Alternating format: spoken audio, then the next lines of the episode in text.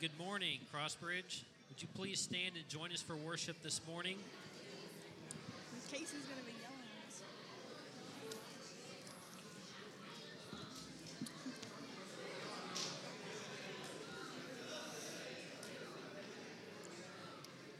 Today our opening verse is Psalm 73, 25 through 26.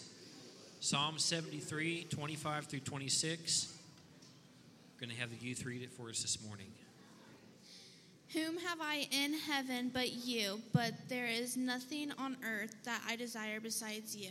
My flesh and my heart may fail, but God is the strength of my heart and my portion forever. Amen.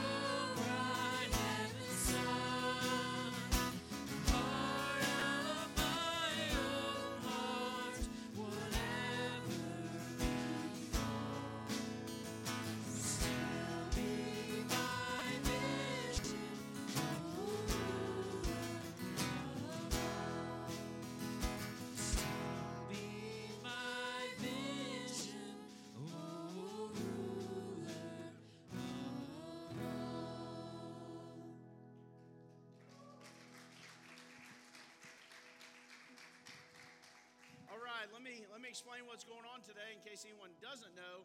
Today is Youth Sunday at Crossbridge, so the youth have taught Sunday school classes. The youth, not you, Wesley.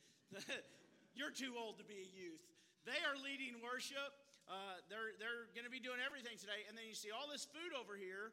After church today, we're going to auction that off and raise money for them to go to their camp. And then we got a huge meal downstairs. So Joel and Shelly have been working hard, and all the youth have been working hard on this. So I'm glad to be here. Beautiful weather this morning. Like spring is, I think, almost here. There's three things that I love about spring. I asked the boys this on the way in this morning. I had to get them to try to guess. First thing, I love spring turkey season. There's nothing like going turkey hunting. There's also nothing like spring crappie fishing. I love spring. And the most important is we get to celebrate the resurrection of our Lord Jesus Christ at Easter. So a lot to look forward to. I'm glad you're with us this morning. I'm glad if you're watching online or downstairs. Let's go to the Lord in prayer, and then we'll do our welcoming time today. Lord Jesus, we do thank you, Lord, for the opportunity, the ability to come here today, Lord, to worship you, to preach your word, Lord, to support our youth and teach them the gospel, disciple them, to engage with them as a local body of believers, and to support them, Lord. And it is a huge, they are the most important generation because they're the part of the generation that's here now. And so, Lord, let us as a church be there to support them, God. And I'm thankful for them this morning and the work that Joel and Shelly put in with them and teaching them the truth of who you are, Lord. And so be with us today as we preach your word, as we dig in and we teach it and we worship you, Lord. And be with the youth. They're going to be leading part of this service today, God, that they won't be nervous, but they're just glorifying and honoring you. And so, Lord, we love you. We thank you for bringing us here today. It's in your name I pray. Amen. Take a couple of minutes and tell everybody hi this morning.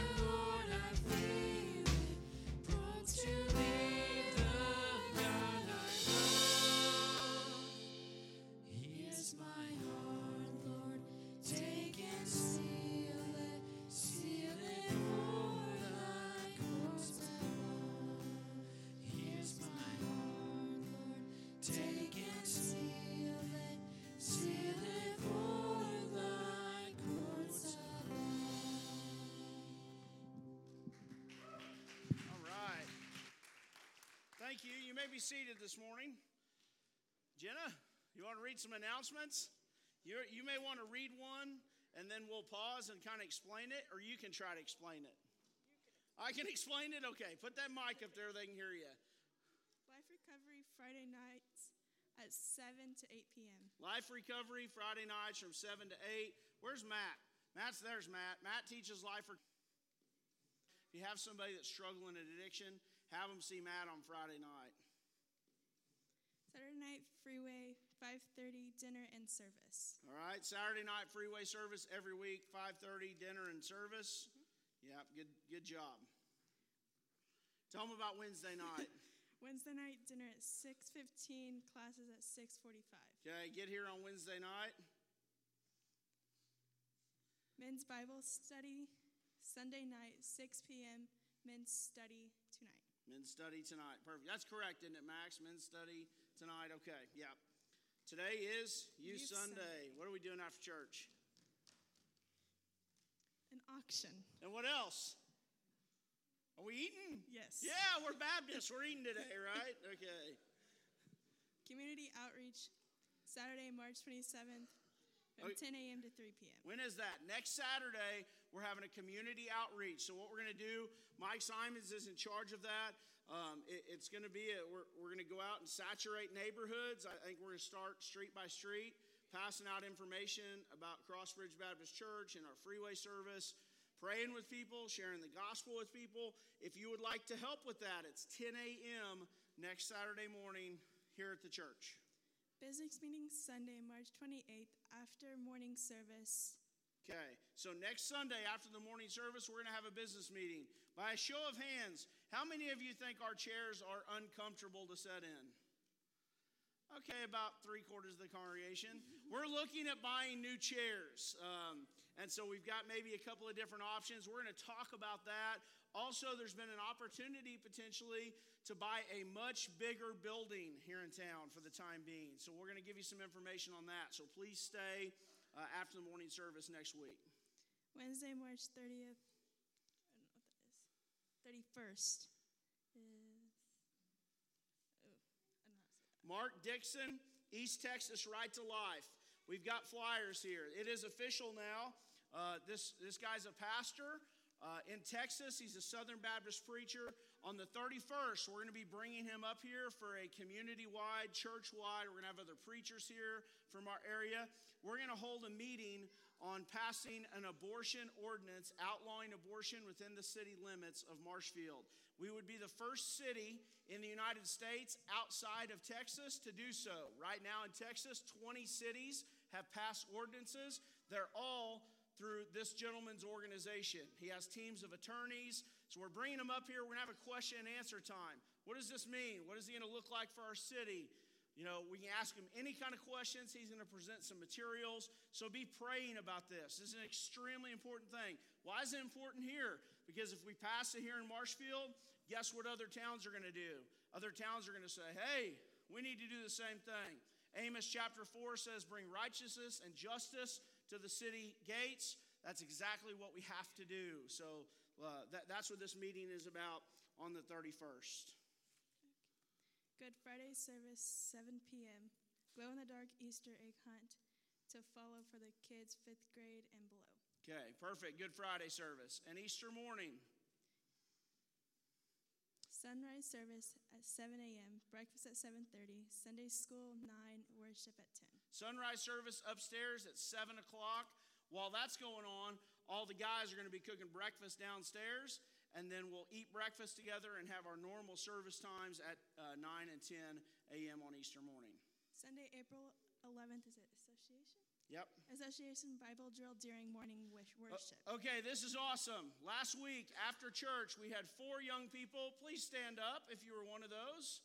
4 young people passed our first Bible drill. And that was the church drill, and they did an amazing job. So yes, give them a hand. Good job. On Sunday, April 11th, we are going to hold the Association Bible drill right up here in front of all of you. And then I'll be probably preaching a sermon on the study of God's Word and how important hiding God's Word in our heart is that Sunday, April 11th. And that's it. The next thing is the discipleship certificate. So thank you, young lady. Denny, it's Denny that's passing this out. Denny, where's Denny at? Is he up here? Denny's downstairs. Man, I hate to pass out his certificate. Can somebody run down and get him real quick? If he wants to do it. Tommy, come on up here. Here he's coming. He's coming. We got a discipleship certificate to pass out. This is extremely important, guys. Discipleship is extremely important. I'm sure Denny will say something about that. Let me just say, Tommy came to us last spring. Okay. Let me just give you a little history about this guy. I've known this guy since he was in high school. He's a Seymour area guy. But anyway, we knew him when he was like a sophomore or junior in high school was when I first met him. Had nieces and nephews went to school with him. But Tommy lost his dad approximately 2 years ago. This fall, he lost his mother. And I just want to say this to this congregation. You guys know who you are, but thank you so much for reaching out to Tommy and adopting him as a part of this congregation. I know there are several families that have taken him in, but anyway, we started our discipleship back in February. February or March. It was about 2 weeks before the COVID. I can tell you that. Maybe 3 weeks. But anyway, we got hit with the COVID. We had trouble finding times to meet. And anyway, we did finish by the end of the year. That was a goal of ours. We finished by the end of the year. Tommy's been a great inspiration to me to go back through the discipleship program. And if you haven't been through the discipleship discipleship program, I would encourage you to do so.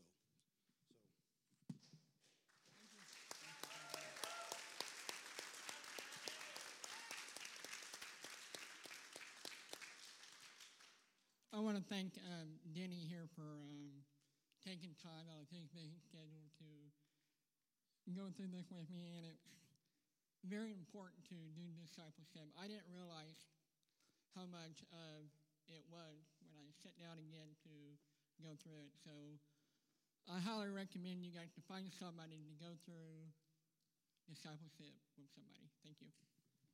Good job, bud. Thanks, Denny.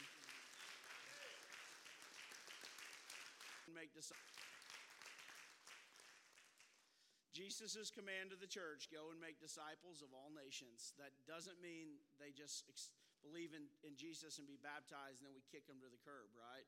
Making disciples is you teach them and you do life with them. You spend time with them. So it's extremely important. So I think I covered everything else. Church League softball practice tonight at 5 p.m. at Rotary Park. First game is Monday night at 7 at Rotary Park if you want to come support the softball team. And hear the coach scream and yell at the team. Who's the coach, Tommy? Yeah? All right. Anything else? Okay, stand with us this morning as we enter our time of worship. We're going to take up our morning offering today. So let's go to the Lord in prayer together, and then they can do that. You coming up to... Perfect? You got some youth doing it? All right. Let's go to the Lord in prayer. Lord Jesus, I thank you again, Lord, that we're here this morning to worship you, God. And as we enter our time of worship, this is an important part of that of giving, Lord. So we thank you for all the many blessings you've given us with. And Lord, we thank you for our youth again this morning and the blessing that they are. Be with us today as we enter our time of worship and we preach and teach your word, Lord. We love you and we do want to honor you in everything that we do. It's in your name I pray. Amen.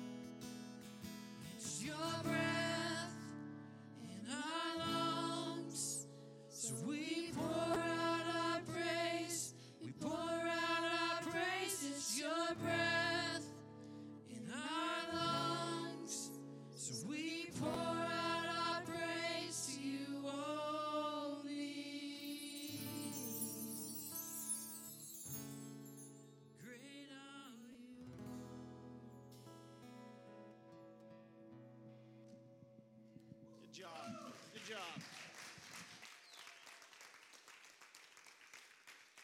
All right, all the kids can go downstairs to Children's Church with Miss Sierra this morning. Do we have somebody reading the scripture this morning? Good. Susanna, here's the mic. Come running up here and get it, honey. 1st Kings 22, 51 through 53. I'm going to make it real easy on you. 1st Kings 22. She hadn't been able to do a lot for Youth Sunday, so let's get her going here. 1st Kings 22, 51. What did I say, 51 through 53? Yeah. Let's stand to honor God's word. We're going to give her a pass on standing because her leg's broken. Okay. Give me a second. I had no idea I was going to do this. So. Now, you're supposed to be the Bible driller here. Okay. And of course, there's like hard words in here. Okay. Ahaziah, son of Ahab, began to rule over Israel in the 17th year of King Jehoshaphat's reign in Judah. He reigned in Samaria 2 years, but he did what was evil in the Lord's sight, following the example of his father and mother, and the example of Jeroboam, son of Nebat, and he had led Israel to sin. He had served Baal and worshipped him, provoking the anger of the Lord, the God of Israel, just as his father had done. All right. Good job, Suze. Let's go to the Lord in prayer this morning. Lord Jesus, again, we're here today, God, and we want to worship you. And Lord, this is a scripture that maybe a lot of times we can read over and not pay a lot of attention to, but there's some truth here, Lord. And so as we dig into your word and we preach this and teach this, God, I pray that on areas that we need to be encouraged, Lord, and how we're parenting and reaching our youth, that you encourage us, Lord. And areas that we need to be convicted of, Lord, we don't get mad at your word. We conform to it, God, and we realize that we can do better in certain areas, God. And so convict us where we need to be convicted today, God. We love you. We thank you. It's in your name I pray. Amen. You may be seated. When you're a pastor's kid, you're just under constant aggravation, right? Poor thing. But today is a special day at Crossbridge, and we do have the honor of supporting our youth here. And they've taught Sunday school classes this morning, and they've led in worship. And I don't know, for a lot of you know this, but I personally love youth. I love them. I started, before I came to Crossbridge, I was a youth pastor of another Baptist church, and so I spent 5 years in youth ministry, teaching youth. And so I don't know, I can relate to them, Selena would say, because I act like a big kid, which is probably really true in a lot of areas, but I just love youth, and those were some of the best years of ministry. I know that I probably made a lot of mistakes in youth ministry, but teaching God's word to young people is something that is extremely, extremely important, and I think it's very, very special.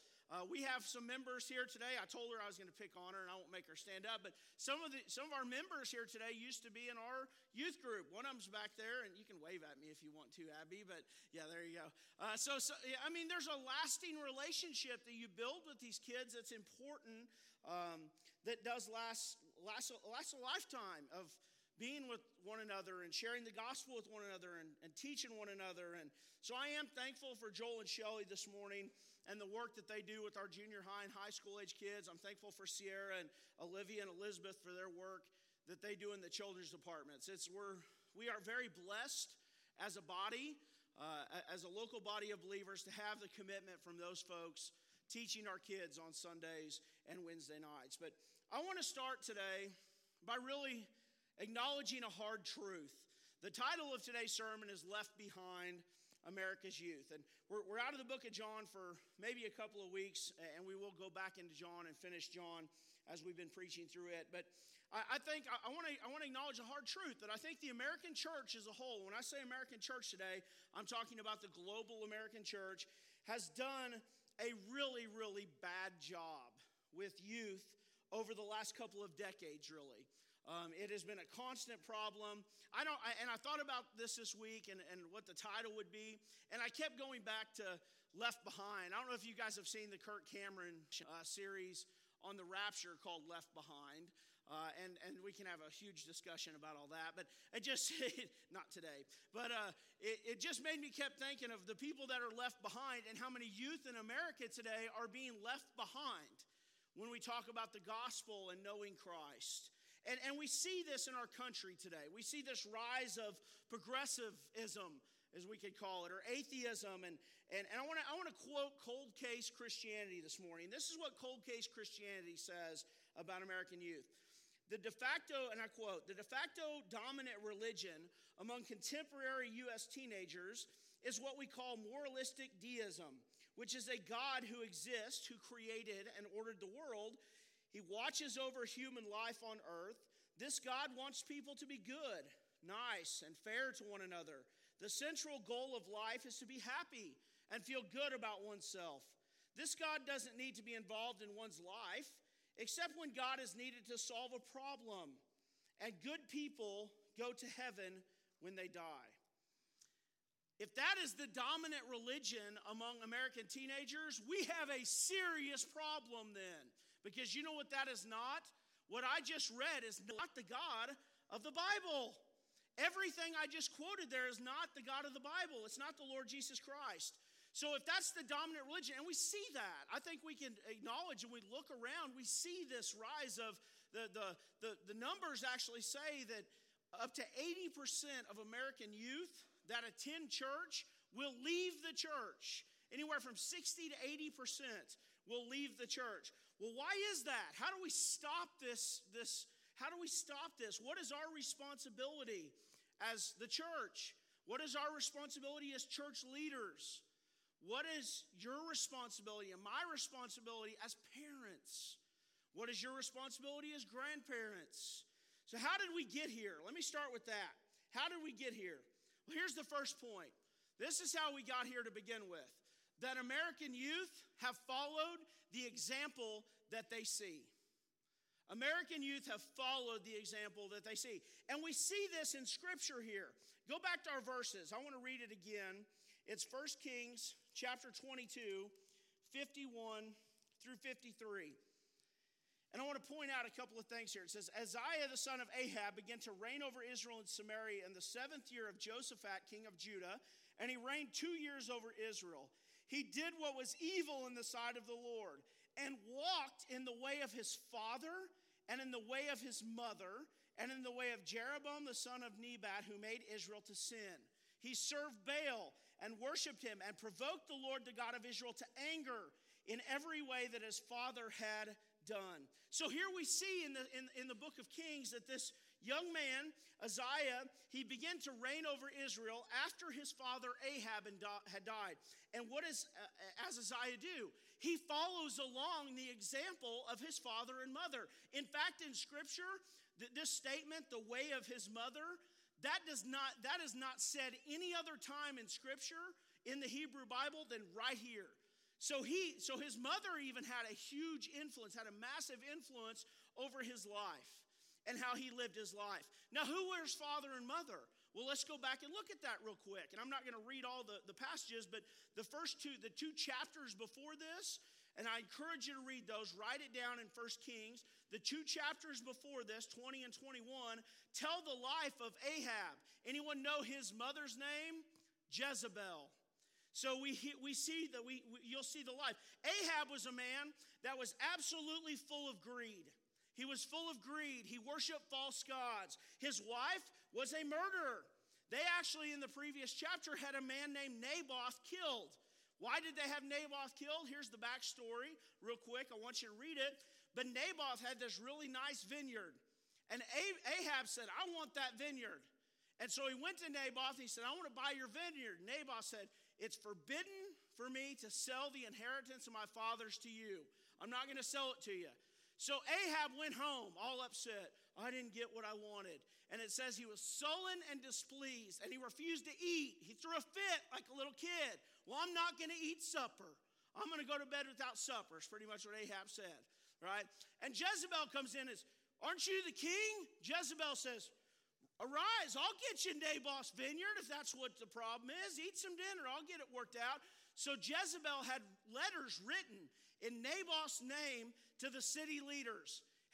Found two scoundrels, two liars, and she had these letters written in Naboth's name. And these letters were taken to the city leaders. And in the letters, it said that Naboth had blasphemed God and the king. And if you blaspheme God, then you're stoned to death. And if you blaspheme the king, guess what happens? The king gets your property. So Jezebel had a righteous man killed and murdered so that Ahab got the land. But guess what?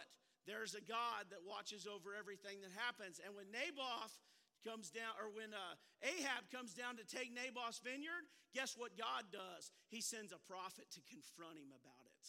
And he calls him out. And my point in all this is Ahab and Jezebel are extremely wicked people. Extremely wicked people. And this is what the Bible says about them. In 1 Kings 21, 25 and 26. It says this about Ahab and Jezebel. There was none who sold himself to do what was evil in the sight of the Lord like Ahab, who his wife Jezebel had incited. He acted very abominably in going after idols, as the Amorites had done, who the Lord cast out before the people of Israel. So we'll make sure we understand this. Ahab and Jezebel, the king and the queen, they do very evil things. They worship false gods. They have people killed. They're greedy for money. They're living a life immoral away from God. And they have a son that grows up that is watching every move that they are making. And guess what happens to him? He turns out to be evil. Anybody surprised by that? Well, we shouldn't be. We shouldn't be, because kids are going to watch. We wonder why American youth are following a false god or a false gospel. You know what it goes back to? Who they're bombarded with, who they see the most, who they interact with the most. If parents aren't talking to their kids about Christ, guess what's going to happen? As soon as they hear a message from a lost and dying world that goes against the truth of Scripture, if you are not teaching them God's Word, if you're not preaching them God's Word, if your home is not centered on Christ, they're going to be gone. They're going to be gone, because kids are going to follow the example that they see. They're going to follow. Now you may say, well, hey, hold on, Pastor Jeff. Man, I should have wore steel-toed boots this morning because you're getting rough here. They don't see that from me. Well, maybe they don't necessarily see it from you, but they are seeing it from a lost and dying world. They are seeing it every time they turn on the TV. There is filth and garbage. I mean, watch the NCAA tournament right now. That's generally okay. But I mean, some of these shows and reality, it's just horrible. They see it, and they're going to follow what most influences them in their life. So who should be a bigger influence in their life? It better be you. It better be me with my kids. Because if I'm not talking to them about this stuff, guess who they're going to follow? Some of the filth and nasty trash that you see on TV. Some of the filth and nasty trash that they could get on their iPods or on their music list or on all these apps. Now, you can say, boy, he's really being a boomer this morning, right? I guess so, but that's the truth. This country is not the same as it was when I was a kid. It just wasn't. And you can call me that, and maybe it's true. But I know that when I was a kid, and when some of you were kids, we didn't have the problems like we do today with gender-neutral bathrooms, for an example. You know, you simply use the bathroom that God assigned to you when you were born. And so we see all these issues that we're having. Our country is anti-God. Our country is very much, anybody who says we're a Christian country anymore isn't paying attention. Because we're not. We are very anti-God, anti-Christian, more than any time in the history of our country we are right now. Right now. And so who's going to have the greatest influence over our kids? Well, if you're a parent or a grandparent this morning, you better say you. You better say me. I'm going to have the biggest influence over my family. Because kids are observant. I was talking to a good friend of mine this week, and we just laughed and laughed about this. But he has a young son that's probably, he's 6 or 7 years old. And my buddy leads worship. He leads worship at another church. He's a good friend of mine, but he said, before I was telling him about Youth Sunday and what I was going to be preaching about, and he started laughing. He said, I got to tell you what my son said. He said they had went to pray before bed. And my good friend, he wouldn't even mention his name, but I'm not going to. He said, he was praying this prayer. He said, Lord, help me to be a better husband and a better dad and a better Christian. And he's praying with the son. And after the prayer, his boy said, Dad, you don't have to worry about being a great dad. You're a great dad, and I love you. But you may have to work on the Christian stuff. And And I mean, we laughed and laughed and laughed about that. I mean, I spit tea out of my mouth on those. It was hilarious, right? But the point is, not that he's not being that, but out of the mouth of babes, I said, hey, dude, you better step up then, right? And we kind of laughed, but that's the truth. Kids are going to be observant. Kids are going to see. Kids are being bombarded with something. What are they being bombarded with? Is it you and the gospel and the truth? Or are they being bombarded with the junk out there? You see, it's our responsibility. And kids are going to follow the example that they see. They will absolutely follow the example that they see. So that brings up a question. What do I do here? How do I'm going to give you another example. I gave you Ahab and Jezebel. Now I want to give you an example that we can look at and follow. Turn to Luke chapter 1. A lot of examples in Scripture, but I just like this one. And I think it's fitting. Luke chapter 1, verses 1 through 7. Luke 1,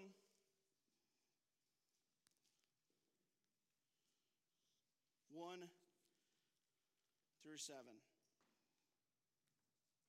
fact, let's do this. Let's start with verse 5. I want to start with verse 5 instead of verse 1. In the days Herod, king of Judea, there was a priest named Zechariah of the division of Abijah, and he had a wife from the daughters of Aaron, and her name was Elizabeth. And they were both righteous before God, walking blamelessly in all the commands and statutes of the Lord. But they had no child because Elizabeth was barren, and both were advanced in years. So it says about these people that they are righteous before the Lord. They are righteous before God, walking blamelessly in His commandments. They are following the Lord. They are living a life that shows that they are following the Lord. And they're approached by an angel that says, you're going to have a son. And Zechariah actually says, what? I guess we're older, advanced in years. This ain't going to happen. And if you read through this chapter, which I encourage you to keep doing, the angel says, because you didn't believe me, you're not going to be able to speak until this child's born. Anybody know what the name of their son was? JB, right? John the Baptist. Their son turns out to be John the Baptist, right? Good old JB. But they were a couple that lived a life loving God and serving God. And they were going to dedicate their son to God to do the same. Now, JB just didn't turn into John the Baptist overnight, right? They had to raise him up. They had to raise him up to love the Lord. They had to raise him up in the temple. That's exactly what they did. They dedicated him to the Lord. You know what, John the Baptist? He never cared about greed or money. What did it say that he wore? What did he wear? Let's have an interactive sermon this morning. Anybody know? Camel hair. Probably not the most comfortable thing. Camels stink, too, if you've ever been around a camel. But he wore camel hair. You know what he ate? Anybody know what he ate? Locusts and honey. Locusts and honey's good, but I don't know about a locust. I've never had fried locusts. Maybe it's okay. But John the Baptist didn't live a life of, like, I don't know, flaunting and worried about money and wealth. He lived in the wilderness. Guess who taught him that there were more important things than money and houses and nice chariots? His parents, because they followed the Lord. They were faithful. They were faithful. Our life must show the truth of Jesus Christ with our kids. Our life must show that.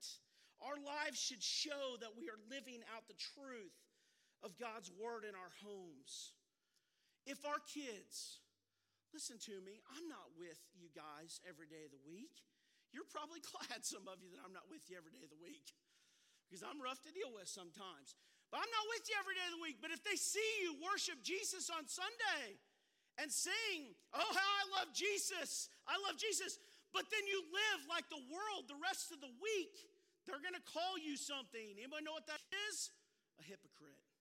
A hypocrite is one that puts on a mask, that you have the appearance of something that you're not. That's what they're going to call you. Listen to me, it doesn't matter how you live for the hour that you're here on Sunday morning or the 2 hours or the 3 hours. It matters how you live your life through your week with your kids. Anybody can come in here and fool the old preacher. I could fool you, but if I don't live like a follower of the Lord Jesus Christ throughout the week, I'm a hypocrite, and I should be convicted of that if I am. The most important mission field that you have, Crossbridge, is inside your home. I've said it before, and I'm going to say it again. If I am worried about everybody else's salvation and not my own family's, I have failed as a father. I have failed as a leader. I have failed as a preacher. My family and their relationship with the Lord Jesus Christ has to be the most important mission field that I have. So it brings up a question. Let's get a little bit more in depth here. Into the problem. Don't answer me, rhetorical question here. But if your child were to ask you today, Mom, Dad, how does somebody go to heaven? What would your answer be? What would your answer be? Would you give them some kind of canned answer? Here's some answers that the American church has been giving youth for a long time. And I'm going to call them out. Well, you just have to ask Jesus into your heart. What does that mean? Just ask Jesus into your heart. What does that mean? That's a canned answer. That's a canned answer. What does that mean? Well, go talk to the preacher. No. Mom, Dad, why can't you tell me? Well, let's set up a meeting with the preacher. It's your mission field. I'll be more than happy to talk to your kids. I love talking to youth and sharing the gospel. But if you can't answer that question, we got a problem. Now, I'm going to give you the answers here in a minute. It's not really a test because I'm going to give you the answer. It's going to be a fun test. American church, you got to be baptized. Got to be a part of the church. Got to read your Bible. Got to be a good person. These are all the answers that the church has been giving teenagers for way too long that are, guess what? They're false answers. And the church and preachers have been playing into it. You know how we play into it? Well, let's hold a youth service and everyone bow your head and close your eyes and raise your hand if you want to be saved from hell. Well, how many's going to raise their hand in there? Everybody. Does that mean they have salvation? Does that mean that they know that they've sinned against the holy God? Does that mean that they understand anything? No. And then we baptize them and they leave the church after high school because they never had a personal relationship with the Lord Jesus Christ. Because nobody ever explained it to them. Nobody ever explained it to them. Everything that I just mentioned are 6 very common things that we hear in the American church, at youth camps, at revivals, and guess what? They aren't in the Bible. They aren't in the Bible. I just shared with you a bunch of hogwash that the American church has been sharing for decades. And that's why we have raised up generations of false converts who don't know the Jesus of this book, much less how to be saved. You know why? Because their parents and their youth leaders don't. That's a hard truth. You know what? We see that in our society. We see that because the American church is having zero impact on the kingdom. It is the world. And that's an impact on America's youth and in the church, then the church is the world. And that's the truth. Now, man, this has been rough so far, right? Let me take a step back. I can't do anything about what other congregations do. I can't do a single thing about what other churches teach their youth and their kids. I can only call out error like I just did. But what God has done is placed over a local body of believers, a group of elders that will be held accountable one day for what is taught according to Scripture. We're going to be called on the carpet for that. And I certainly don't want a parent or a grandparent here today to not be able to answer their child when they come to them and say, how do we go to heaven? If you have to pick up the phone and call me and say, would you have a meeting with my child because you can't answer that question, we need to do a better job, elders, and I need to do a better job. So I'm about ready to. This is what you do. You open the book and you speak the truth of Jesus Christ. You speak the truth in ultimate love to your child, your grandchild, your spouse, whoever you're talking to, a teenager. This is where you start. Pens and pencils, papers open if you don't know these verses. This is where you start. You start by telling little Johnny or Mary that she is a sinner and she has violated a holy God, that she has lied, she has sinned, not against you, against God, and that because of that sin, she or he is separated from God. Romans 3:23 says, "For all have sinned and fall short of the glory of God." That includes everybody, including sweet little Johnny and Mary or whoever it is. Hope we don't have any little Johnnies in here. I'm not trying to pick on anybody. That's the truth. The second thing, because their sin has violated God, there absolutely is a punishment for their sin. Romans 6:23 says, "For the wages of sin," what you earn, the wages of sin is death. And just like you, they have a major sin debt and a major punishment coming. Oh, but Pastor Jeff, I don't want to talk to my kids about hell. That would scare them. We need to be scared at the thought of God's wrath against sin. We need to get to the point in our life where we understand that it's truthful and real. And that's a problem that all people have, including me. That's a problem that our country has, that we don't fully grasp and understand the reality of the wrath of God against sin. We see that poured out on the cross, and it needs to be talked about. It has to be talked about, that what they deserve is not life. What we deserve is punishment. I'm going to get to the good news part here in just a second, but you have to start here. You would tell them, the third thing, that there's no amount of good, there's no amount of following God's law that they can do to make up for their sin. Romans 3:20 says, "For by the works of the law, no human will be justified in his sight, since through the law comes knowledge of sin." There's no amount of good. There's no amount of overcoming their sin that they can do. We have an overcomer that overcame sin. His name is Christ. We're going to get to that in just a second. You tell them that if they try to work for their salvation, if they try to earn it by their own merit, they are cut off from Christ. They're separated from grace. There's nothing that they can do to earn it. Turn to Galatians 5:2-6. I'm going to read these. It says, "Look, I, Paul, say to you that if you accept circumcision, Christ will be of no advantage to you. I testify again to every man who accepts circumcision, he is obligated to keep the whole law. You are severed from Christ, you who would be justified by the law. You have fallen away from grace. For through the Spirit, by faith, we ourselves eagerly await for the hope of righteousness. For in Christ, neither circumcision nor uncircumcision counts for anything, but only faith working through love." You can't work for it. There's no amount of trying to keep in the law and being a good person that you can do to be saved. To be saved from your punishment. You tell them, here's the good news, that the Lord Jesus Christ came and died for their sins. That on the cross, our sins were placed on him. That's 1 Peter 2:24. He himself bore our sins in his body on the tree, that we might die to sin and live to righteousness. By his wounds you have been healed. You tell them that if they believe that the Lord Jesus Christ, God in flesh, died on the cross, rose again from the grave, defeating death, defeating hell and Satan, that if they believe that and profess that with their mouth, that they'll be saved. That's what you tell them. You don't give them a canned answer. Enough of the canned answers.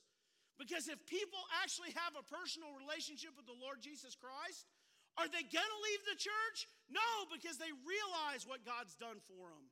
And it doesn't matter what anybody else says. They're not going anywhere. Nothing else would matter but Christ. Romans 10:9-10, "If you confess with your mouth that Jesus is Lord, believe in your heart that God raised him from the dead, you will be saved. For with the heart one believes and is justified, and with the mouth one confesses and is saved." That's the message of salvation in Christ. And when someone is in Jesus, they are changed. God changes them, and now they have a desire to serve the living God. That's what you tell them. You don't give them a canned answer. Enough canned answers. Your mission field is at home. We wouldn't hire youth leaders that give canned answers. We wouldn't. Elders aren't going to give canned answers. We as the church can't give a canned answer. Last point.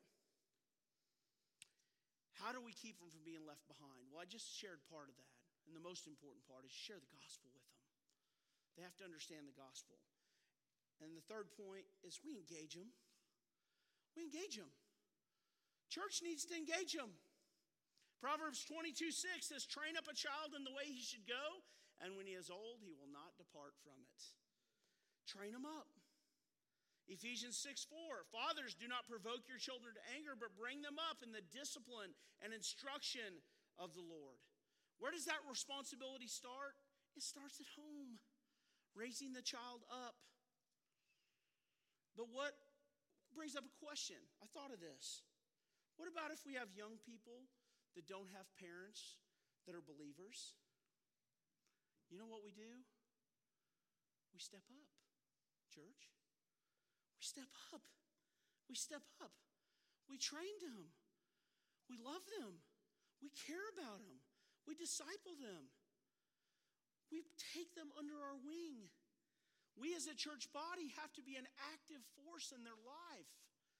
Actively engaged, not just on Sunday morning, not just on Wednesday night, an active force in their life. One of the most influential people in my life, personally, was a lady named Edna Schaefer. Edna is now in her 90s, but she was a faithful Sunday school teacher that made a huge impact on our lives as kids. She taught us God's word. She taught us the stories. My parents did too, but she was faithful. Faithful in that. She loved kids. She loved us. We knew that. There was a time, I was ornery when I was young. We got some good boys and kids here. There was a time where we would run through Sunday school teachers like a pair of jeans. I mean, you spend a couple months with us and they're like, they'd go to the Sunday school superintendent and say, we ain't teaching that class anymore.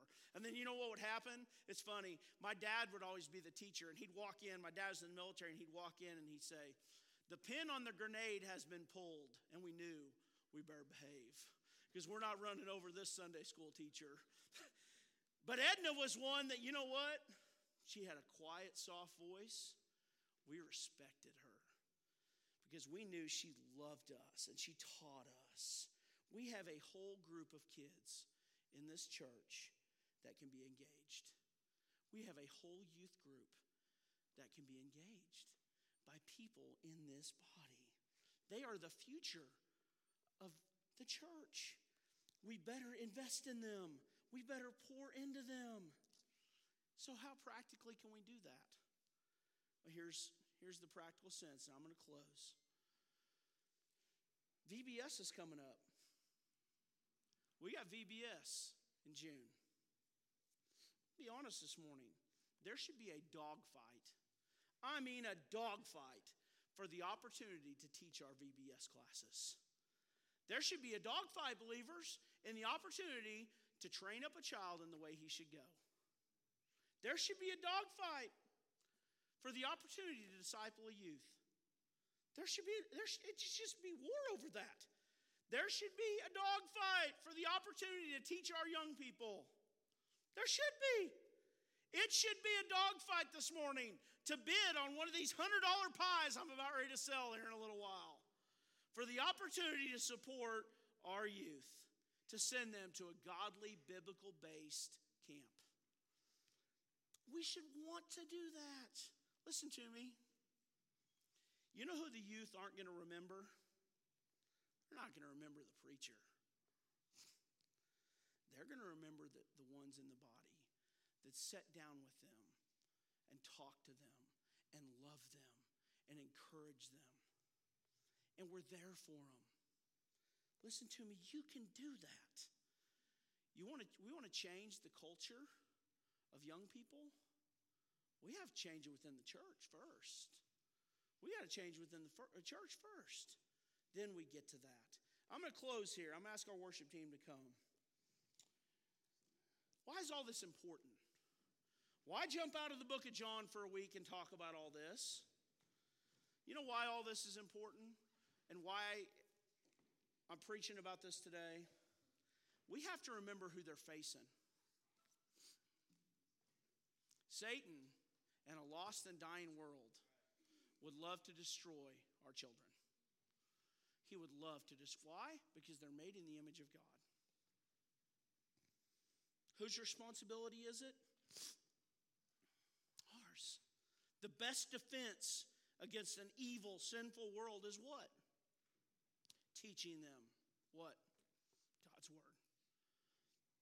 Teaching them God's word. Last verse, Psalms 119:11.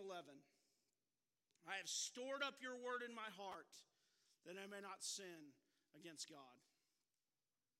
Storing up the word, teaching them the word. You say, yeah, but I just don't know enough, or I don't know this. You know what that is? That's an excuse from Satan for you to be lazy and not do it. It's just being honest. There's so many people. Being a part of a local body of believers is about engaging. It's engaging. Maybe you're here this morning and the Holy Spirit has convicted you about how you're doing things in your house. You know, one thing I absolutely love about our Savior is he allows us to turn back to him. When we're wrong and we're convicted, all we have to do is be obedient and say, God, I'm turning to you.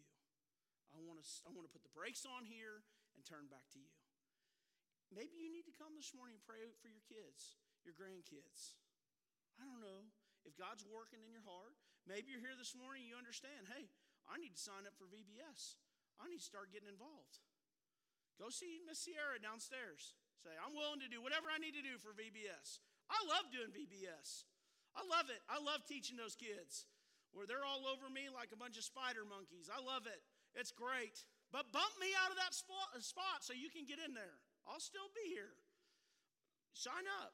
Get involved, engage. Be engaged with our youth. Please stand this morning. If you need to come and pray, if you want to join this local body of believers, we're on a mission. Our mission is to change the community for the gospel of the Lord Jesus Christ. That's our mission. Let's pray. Lord Jesus, this morning, I thank you for your word, Lord. I thank you for the examples that you give us in Scripture of what our responsibility is to our young people, our kids, our grandchildren, the youth of this church, Lord. Lord, if we're here this morning and we're convicted that we haven't been doing this the right way, Lord, I pray that people will be obedient to you today and turn from that. Lord, if there's people here today that have never heard the true gospel, maybe they are here and they've went to a church that's given them a raise your hand to be saved canned answer, Lord. I pray that the Holy Spirit has convicted them that they need a Savior, that they need you. And I pray, Lord, that they will be obedient and getting down on their knees and crying out to you to forgive them and save them. They realize that they're separated because of their sin. Lord, I pray for our young people. I pray for them as they enter this world when they graduate, this lost and dying world. Lord, I pray for Joel and Shelly and the huge responsibility that they have. Lord, I pray for our parents this morning that have an even greater responsibility of raising them at home.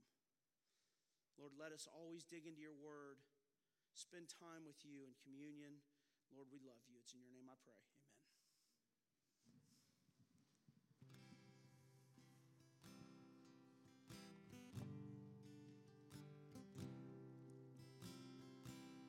Amen. Just as I am without one plea, but that thy blood was shed.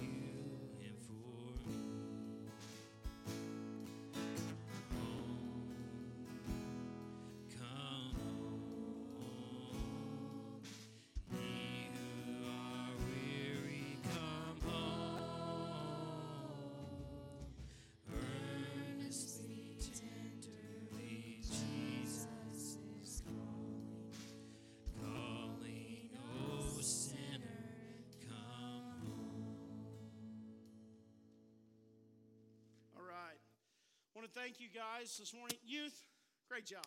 Good man, great job.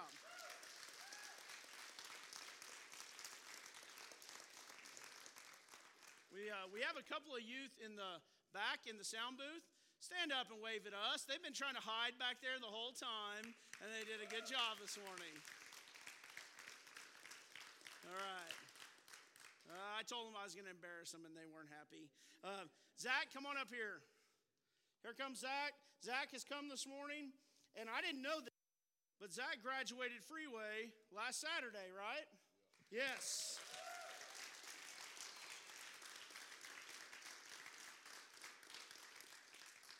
And Zach has come today and say, hey, I've been here a while, been here a year, right? But he's saying today, I want to join this local body of believers and stay in this area.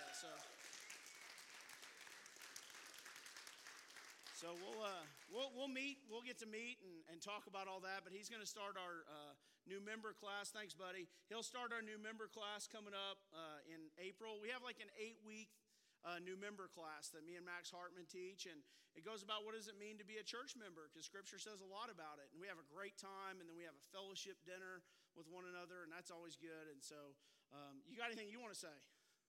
Yeah. Okay.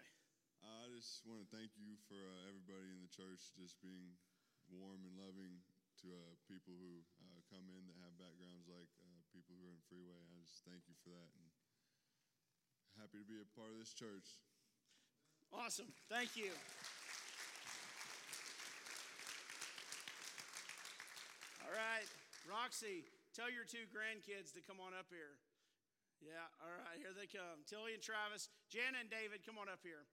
They have also come. I've been talking with David quite a bit, and they, for everybody that knows them and knows their family, they have very close ties to Crossbridge, and they have they've been at this church for quite a while before, and they left for a little while, and now they are coming back and saying, hey, we want to be part of this body. Jana is Denny and Roxy's daughter, and David is Alan and Carol's daughter. So they have very, son. Sorry, David. Gender confusion all around this morning. What am I saying? All right. So anyway, they have close ties to this church, very close ties to this church. And they've come this morning and saying, hey, we're in. And I've been talking with them for quite a while about this. So anything you guys want to say? Say,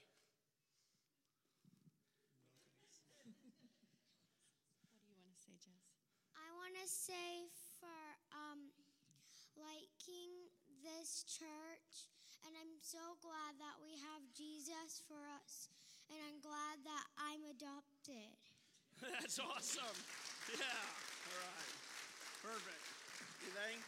Okay. All right. So what I want you to do, I want you to come around, congratulate them, and then after the service, we're going to take about 10 minutes. I encourage you to stay. We're going to be about 10 minutes. Then we're going to raise some money for youth camp, and then after that, we got a huge meal. So please stay around, hang out with us. It's a good time. If you've never been to a Crossbridge youth auction, it is fun. We have a good time. And you think you're bidding like $25, and you actually bid $50, I think is what it normally goes. But it's a lot of fun. So here's the benediction today before we close in prayer. The benediction is this. This is for the youth. Let no one despise you for your youth, but set the believers an example in speech, in conduct, in love, in faith, in purity. Just because you're a youth does not mean you cannot set an example for your other brothers and sisters in the church. Set the example. It doesn't matter your age. Let's close in prayer. Special day. I'm going to ask Alan Greenfield if he would close us in prayer this morning. And I'm going to bring you the mic just so people downstairs can hear you. Special day for their family.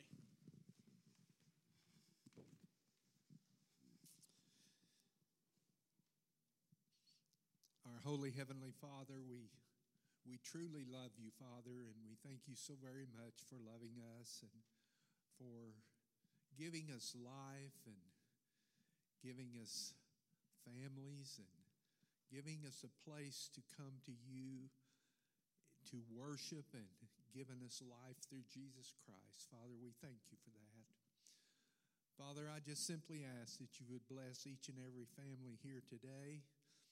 Help us, Father, as we go through our daily lives to set an example that would bring glory and honor to your name. And Father, we love you and we thank you. In Jesus' name I pray.